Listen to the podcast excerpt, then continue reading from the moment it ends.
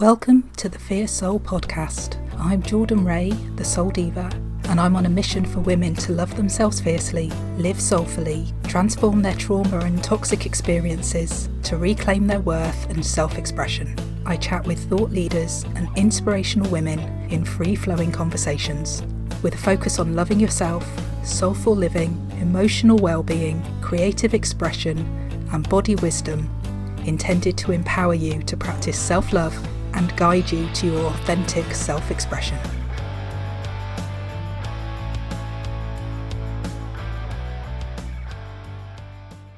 So, even if you don't live in the UK, I'm sure you're aware that at the moment the UK is in a period of mourning following the death of the Queen. And this got me thinking for this week's podcast that we have a choice. We can come from the place of grief and sadness, or we can also come from the place of reflecting on our own life, reflecting on everything we already have, all the people that we have in our lives, all the people that have been part of our story, our journey. I'm sure you've all heard the saying people come into our lives for a season or a reason or a lifetime. And it really did get me thinking about gratitude. If you've seen any of my social media posts, or if you've signed up for my uh, Seven Pillars for Self Love Transformation workbook, you will know that I have seven pillars, seven qualities that underpin, they've underpinned my own journey,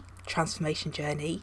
They underpin all the work that I do with my clients and it starts with radical acceptance and includes curiosity, getting curious about ourselves and our experiences, looking at self forgiveness and self compassion. And the fifth one that is there is gratitude. Now, in my own work and as part of some of the coaching that I've had, this has included writing forgiveness letters and gratitude letters to other people as well as myself. What really stood out for me was that I actually approached some of these people to say thank you when they had been really important figures at particular times of my life. It was interesting to see that obviously their memories of the situations or their perspective of the situations didn't match mine, and that therefore they hadn't seen themselves as so important and hadn't seen themselves as needing to be thanked. And it just made me think about so often we leave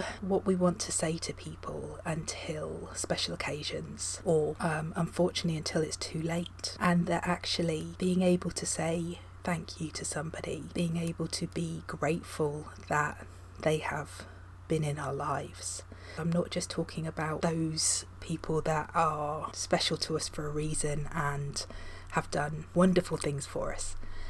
That actually, even thanking people for those experiences where we've learnt more about ourselves or where they have ended up being the pivot for some of our decisions. You will have heard me mention my ex before, my toxic relationship. And ultimately, although I didn't know it at the time, and he certainly didn't know it at the time, he was the pivot for my social care career, my social work. It was because of the decisions I took following the end of that relationship that I ended up in the job, which ultimately sparked that career. And despite everything, I always said, you know, if I ever saw him, I would shake his hand and thank him. That it was because of that experience, my next steps, and my career that I was able to work with my clients in the way that I was able to work with them, and as I still do. And at the time I was doing the work and really deep diving into this forgiveness and gratitude for myself, was at the same time that I found out that he'd passed. And it was really interesting to reflect on the fact that I would never be able to say thank you or never be able to say what I would have liked to have been able to say. And I don't come from a family where, you know, we end every call or we end every visit with I, I love you. That's not the way that my, my family has been. And I remember when I first started experiencing friends and their families that do do that, it was a really interesting thing to hear from me and, and, a really massive shift and a massive shift to end calls with friends with I love you. Um, just a real recognition of them and their importance in my life and that reality that I think we we hear so much that has the potential to be cliched. This was the last conversation with somebody. But ultimately, that could be the situation. We really don't ever know what's going to happen and therefore, as well as this daily gratitude for our lives, for everything we have in it, however small, whether it's that, my importance, being able to sit with my coffee in the morning, or whether it really is those big monumental words for a better phrase of being able to say how important somebody is to you even if that's not normally how you would talk to that person. Maybe particularly again in, in England rather than other countries.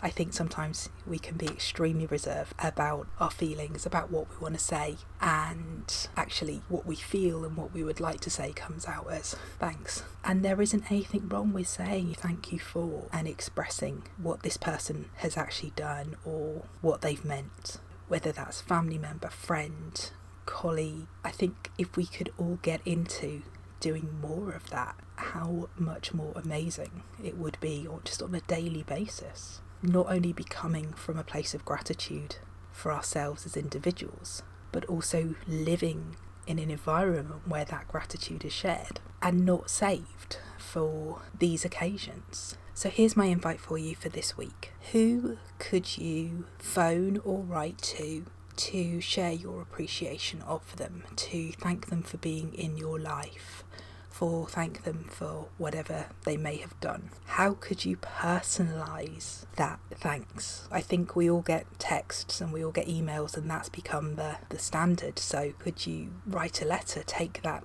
extra effort, show that extra step um, to really show your appreciation to them? And also, two things for yourself. Firstly, how could you show gratitude to yourself for everything that you've done? What are you grateful for?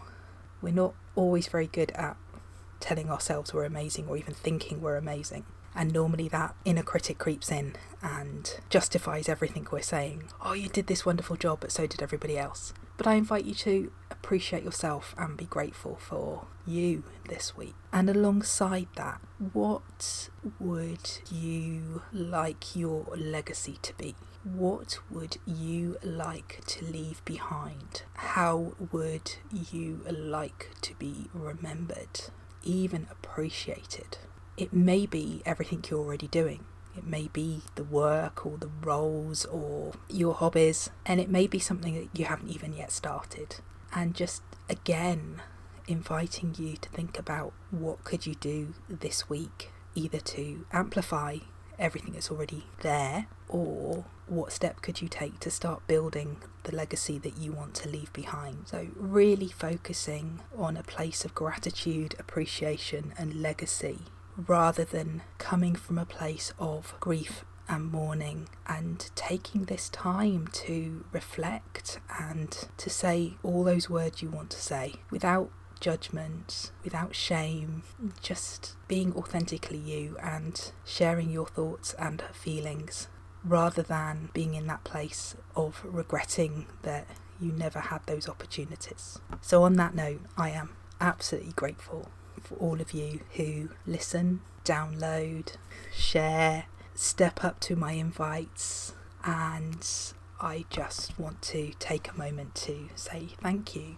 And finally, for anyone that might be interested, on Tuesday the 20th of September at 7:30 BST, I will be hosting an event called Letting It Go in my private Facebook group. This is aimed at anybody who has felt emotions coming up during this period. So, whether that's grief, sadness, anger, it is literally what it says. It's an event and a couple of practices to help release those emotions. There's no cameras, no microphones. It's setting yourself up in a space where you have the time and hopefully the freedom to express and release those emotions like no one is watching. I will put the link to my Linktree in the show notes. Uh, click on that, and then you will be able to sign up for the Letting It Go event.